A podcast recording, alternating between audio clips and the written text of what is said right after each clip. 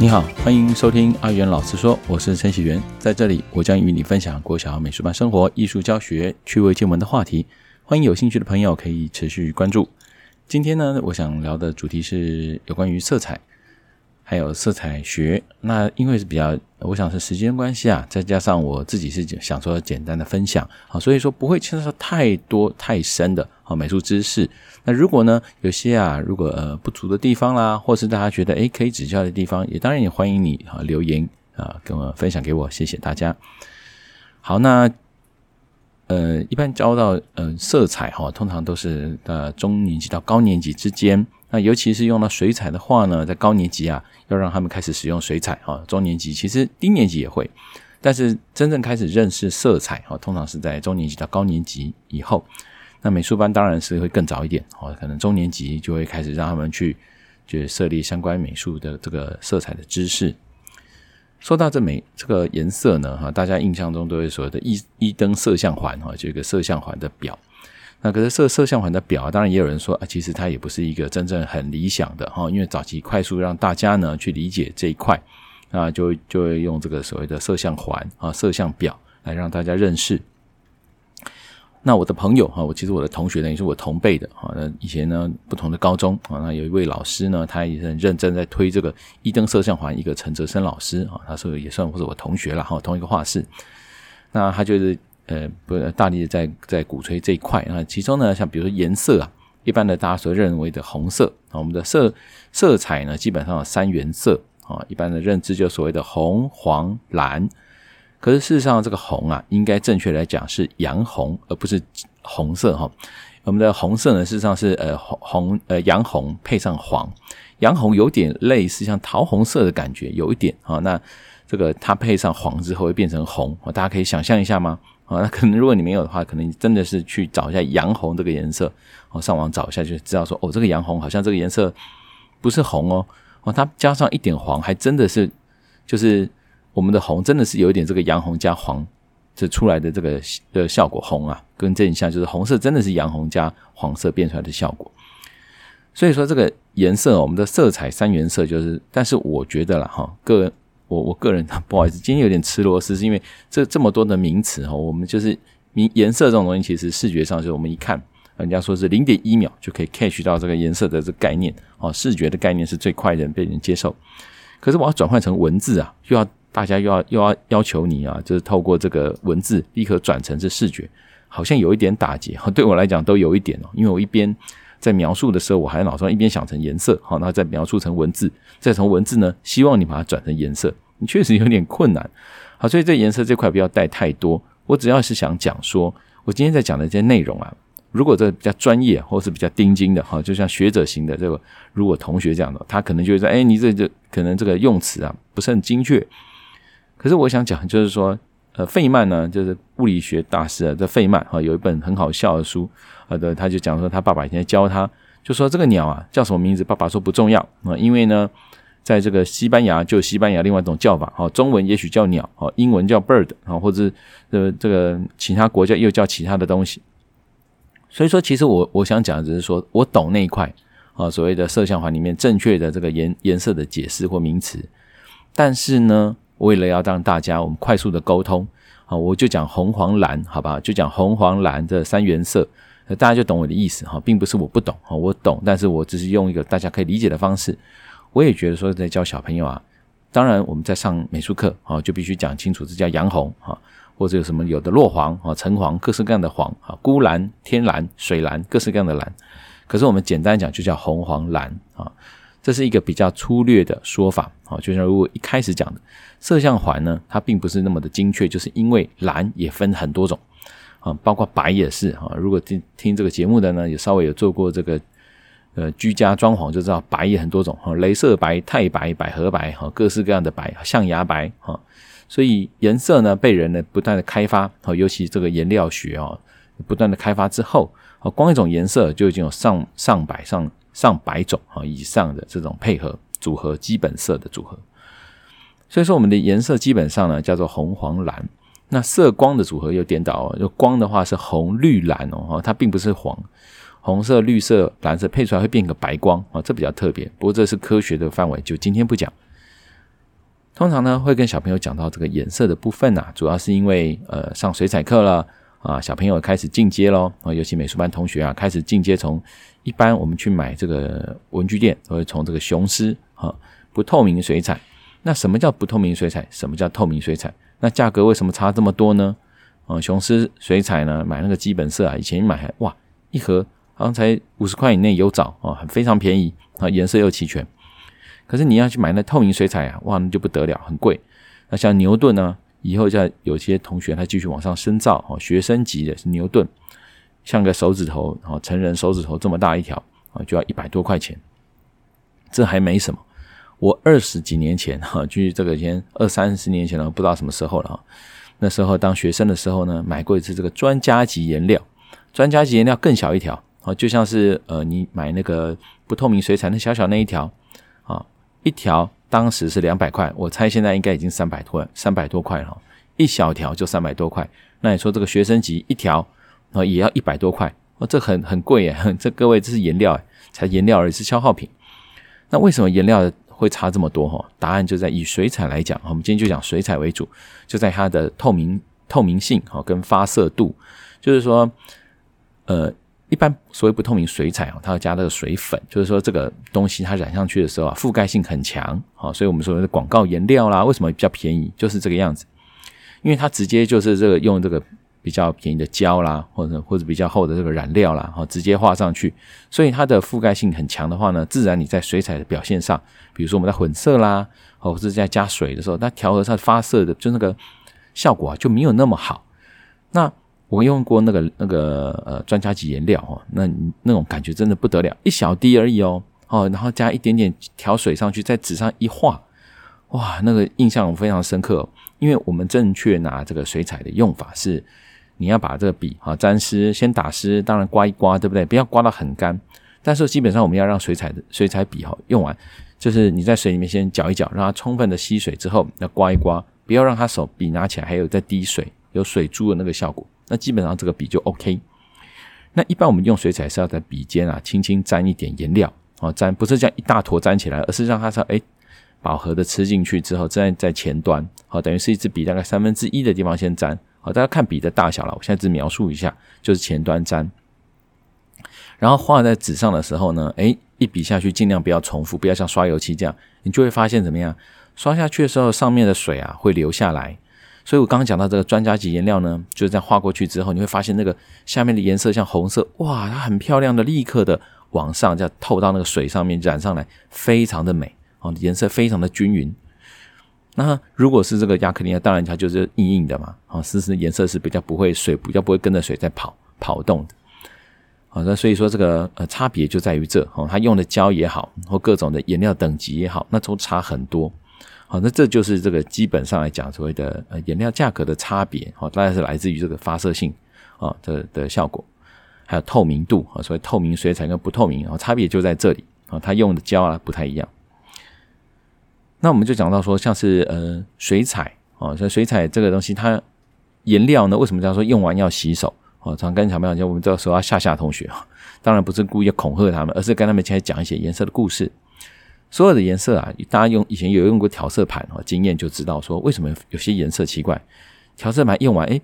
怎么会留下的颜色？比如说用一些紫色啦，或用一些红色，为什么你发现调色盘不好洗？哦，大家不知道那个经验，尤其你用塑胶的，你会发现，诶，奇怪，为什么？有些颜料在洗完之后，哎，怎么会留那个整个调色板就好像被染脏了？好，你要怎么洗都洗不太掉，就有一层那个红红的影子在上面哈。那就来自于说这个颜色，有的颜色呢它会吃色，有的就不会，那就来自来源不同。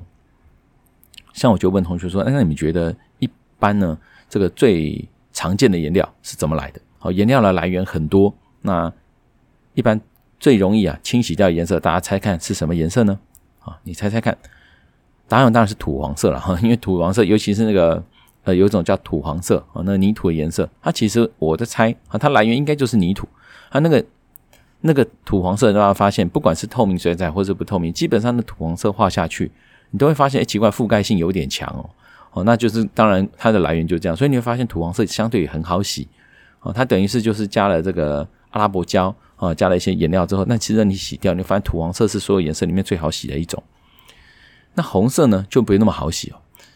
说到这个红色哦，我就想到一个故事跟跟分享，跟大家分享，就是说像这个红色呢，以前星巴克啊曾经新闻闹了一阵新闻，就是说他卖了一个款叫蔓越莓汁的那个红色哦，很多这个去星巴克啊又不想喝咖啡的人，就会又是素食主义者哦，就会去点这个，想说啊就是素的嘛。就后来被踢爆说啊，它是用胭脂虫哦，有一种虫哦，它叫做胭脂虫，那种虫啊，基本上你把它捣碎之后，它会产生非常鲜艳的红色。那当时的星巴克呢，就是用这个胭脂虫啊去染它的蔓越莓汁，好，当然变成变成是有机的哈，变成是这个荤的。所以这新闻一爆出来，哇，很多素食主义者都骂翻了，说这个星巴克真的是没良心什么之类的。星巴克得赶紧声明说啊，我们会更换这个染料哈的的来源。那其其实换个角度讲，星巴克算是有良心了哈。那些胭脂虫，你想看生物去制作这个染料，它一定相对成本比较高嘛。好，比化学色素肯定是高很多很多倍啊。那一个卖这么贵的咖啡，他当然才想说来源要好，只是没想到素食主义的人可能会本来是就是以为是素的去吃，然后才染出这个争议。好，那所以这个红色呢，它的来源哈，有的是胭脂虫啊，有些其他的地方。那红色色系里面，一般最所谓人知的就是橘色啊，以前朱砂啊，以前我们的这个。就讲到说，为什么啊以前人家说大户人家都会说的红颜薄命，有常听，哎呀，红颜薄命。以前的人啊，不管是科学观念也好，卫生观念也好，都没有现在这么进步的时候，就很奇怪啊。为什么一些大户人像林黛玉啊什么的，为什么这些好像富家的这个千金啊，怎么总是英年早逝哦，都是脸很苍白啊，然后就是都就是没有什么精神。后来啊，后来后来才知道说哈，这以前的人化妆啊。这以前大户人家可以拿到一些比较好的这种染染料嘛，哦，他们去画他们的嘴唇是用朱砂哦，朱砂是一种毒啊，有毒性的东西。那这个朱砂以前好像有有人拿来当毒毒药毒人家哦，所以以前这个大户人不懂啊，想说为了朱朱色调出来很漂亮这个颜色哦，就把它拿来涂在嘴唇上，那你可想而知会发生什么事？那当然就是中毒反应嘛。所以你涂的越多啊，当然这身健康就消耗的越快。那所以为什么以前啊，这个总是会有这种情况？那反而是穷人家啊没钱，他就是拿一些这个植物染料呢啊，可能去涂涂，当抹一抹脸啊什么的，哎，反而怎么样？这个植物养颜美容 就很很奇怪。反正就是因为这样呢，哎，以前穷人家反而活得很健康啊，就像呃富人啊缠小脚，那穷人一张一双大脚。虽然当时呢。这个在社会地位是有点低啊，但是呢，生活至少健康很愉快啊，很奇妙。所以这个红色啊，我知道有有些这个染色的东西，人们发现，比如说像是染布啦或什么的，也是这样子啊，就是无意中发现，哎，怎么经过这些叶子啊，这些脚干掉之后，哎，竟然会产生蓝色或者是奇怪的反应，就发现哦，染料是这样来的。所以以前呢，这个衣服呢蓝。蓝色是最好染啊，就是这个植物染。我们去三峡就可以玩，把那叶子泡一泡水，揉一揉，诶，它就产生一个一开始看起来其实脏脏的哦，绿绿灰灰的浊浊的东西。可是你把它晒干之后，它开始产生化学反应之后变蓝色。所以以前人啊，人家说这个青衣啊，啊，这个骑着这个以前布衣的书生啊，穿个青衣，就是因为那个颜料最好染啊，所以就染出了这个布衣的颜色。那可是呢，有时候有的颜色像是红酒啊，如果有经验的话，就是红酒倒在衣服上会怎么样？洗不太掉啊，就是因为红色的固色性会比较强。啊，所以说这个红色一般来讲，红色的染料我其确切的来源我不是特别的清楚，但是呢，我只知道说啊，这个红色的颜色通常它的固色性是非常的强，所以为什么老师会都会跟的同学说，就是用完这个调色盘啊，最好赶快洗，就是这样子，因为颜色有一些颜色，如果你把它就是没有急着洗啊，有时候久了，它就真的是吃掉这个调色盘里面的时候啊，就造成怎么样？至少看起来也不好看。哦，调色上呢，如果你比较讲究，就发现也调不太准，哦，就会是变成是这个样子。那再来还有 要赶快洗调色盘，原因就是说，越低阶的颜料呢，它其实你会发现越难洗。有没有发现？尤其是那种不透明水彩，一开始用会发现哇，画起来很过瘾哦，画海报画什么的覆盖性都很强。可是，一旦那个调色盘呢，你放在那边没动，诶，你要去洗啊，它硬硬的。还不好洗，好像一块这个粘胶就那个硬硬的，就那固停在上面这样子。然后我们再讲到啊，这颜料它的来源真的很多。好，在以前的时候制造颜料呢，像是达文西那个时代啊，制造颜料啦、调和颜料都是一种啊入门的，就是这种要拜师啊学艺才能知道的技术。好，那每一家甚至他们的这个来源啊，这是师傅都有自己啊采采集原料的这个技术，独门技术哦，这个都不是不能外传哦，都像秘密一样的这样保存着。当然现在啊，随着这个时代的进步哦，那大家这个已经不是什么秘密了哦，那所以现在大家都会制作颜料，只是颜料的呃高级哦是普通，都还是还是有程度的差别哦，大概是这个样子。那再来就讲到说，如呃一般我看到调色盘啊。最头昏的地方 就是不知道是为什么小朋友的颜料都乱挤哦，就是，嗯、有有有的时候呢会发现，哎，怎么这个跳这个，这个跳这个？一般来讲，最大的大忌就是说，这三原色哈，我们再回到三原色来讲，大忌就是这就像三国时代啊，两家都可以互相合作，只要三个在一起就是打架。哦，所以说颜料呢，也切记千万不能说啊有这个所谓的对比色出现。那对比色是什么意思呢？就是这三个里面加起来。其中两个加起来的颜色绝对不能碰到另外一个颜色，比如说黄加红会变成橘色，橘色跟蓝色就是一种对比色。哦，那这碰在一起就是就像是红色哈加这个蓝色是紫色，紫色对黄色也是对比色，然后黄色跟蓝色啊加起来就变成绿色嘛，红配绿狗臭屁哈，大家知道就会变这种很怪的颜色，那就是怪怪，所以就脏脏浊浊的这样子。一般来讲，这就是。呃，如果在调色盘上面，你会发现这颜色有人靠得太近，哦，就会产生这样很大的问题。所以说，最好排调色盘的方法啊，最简单的方式，你就照着刚颜色那个调色盘打开，这个颜料打开的时候，它是一个有顺序的排。其实照那样挤，基本上就不太会出事。但是呢，我个人的经验就是会说，呃，如果是小朋友稍微是进阶一点要学水彩，那最好就是说，比如说黄色是一一区，红色是一区，然后。呃，蓝色一区啊，绿色一区，紫色呃，紫色通常可以跟红色在一起，然后黑色啊、灰色啊这些一区，因为像所有颜色，尤其透明颜颜料里面哈，白色是覆盖性非常强的，哦，白白色只要任何东西加到白色，都会变成不透明，哦，变粉粉的，哦，那整个颜色在还没有控制好的时候，都会就浊浊的这样子，所以白色要独立一点。那如果调色盘够大，哦，每个颜色最好都可以间隔一个格子，哦，会比较好。这这这个，因为这个还有很多的这专业在里面，所以我就觉得今天就简单带过去。哦，从颜生今天就跟大家分享一下我所知道的这个美术啊的经验。那呃，最后总结几个重点哦。啊，第一个颜色啊，真的等分的分长非常的多哦，它已经不像是以前那样只有红、黄、蓝三个颜色。那红色呢，一般来讲所谓的洋红是洋红才是正真正我们所认知的那个红啊。那红是洋红加黄调出来的东西。那第二个呢，调色盘最好要认真的洗哦。如如果是你颜料挤太多哦，又是不透明颜料呢，最好是每次用完每次洗掉。那如果是比较好一点的颜料，就每次洗完至少你要把调色区啊清干净哦。你用沾点水啦哈，像我是直接在这个这个水下面哦，水龙头下洗。那如果不行的话，至少你用呃呃水彩笔洗一洗，然后用那个卫生纸擦干净啊，是这样子把它弄干净会比较好。那第三个就是说颜色会有染色性，要小心。那呃，还有补充一点，就是说颜色啊有有毒性，比如说蓝色，嗯，我最喜欢的蓝色是钴蓝哈，像是这个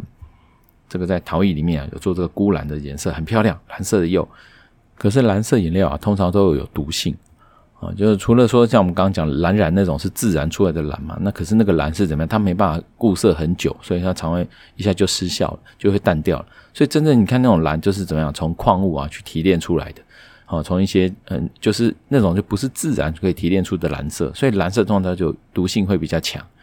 好，那所以说，除了说一些儿童的这种标榜幼儿说可以吃的这种所谓的食用色素之外，哈，一般的颜色是尽量就不要去吃到，哦，就是把它洗掉就好，一定要洗干净。好，那今天我们就分享到这边，那希望今天节目呢对你有帮助，让我们一起完善自己，创造感动。我是阿云老师，我们下次再见喽，拜拜。